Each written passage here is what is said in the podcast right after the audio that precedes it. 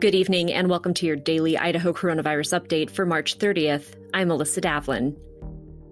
Today, Central District Health and Southeastern Idaho Public Health District announced they have opened up vaccine eligibility to anyone ages sixteen and older.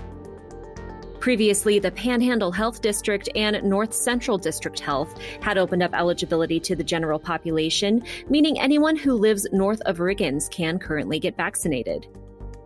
In the rest of the state, people sixteen and older with one pre-existing condition can currently get a vaccine. If you live in one of the other three public health districts and aren't already eligible, you will be on Monday, April fifth. You can still pre-register at covid vaccine dot idaho dot gov. We'll see you back here tomorrow, and until then, stay safe, Idaho.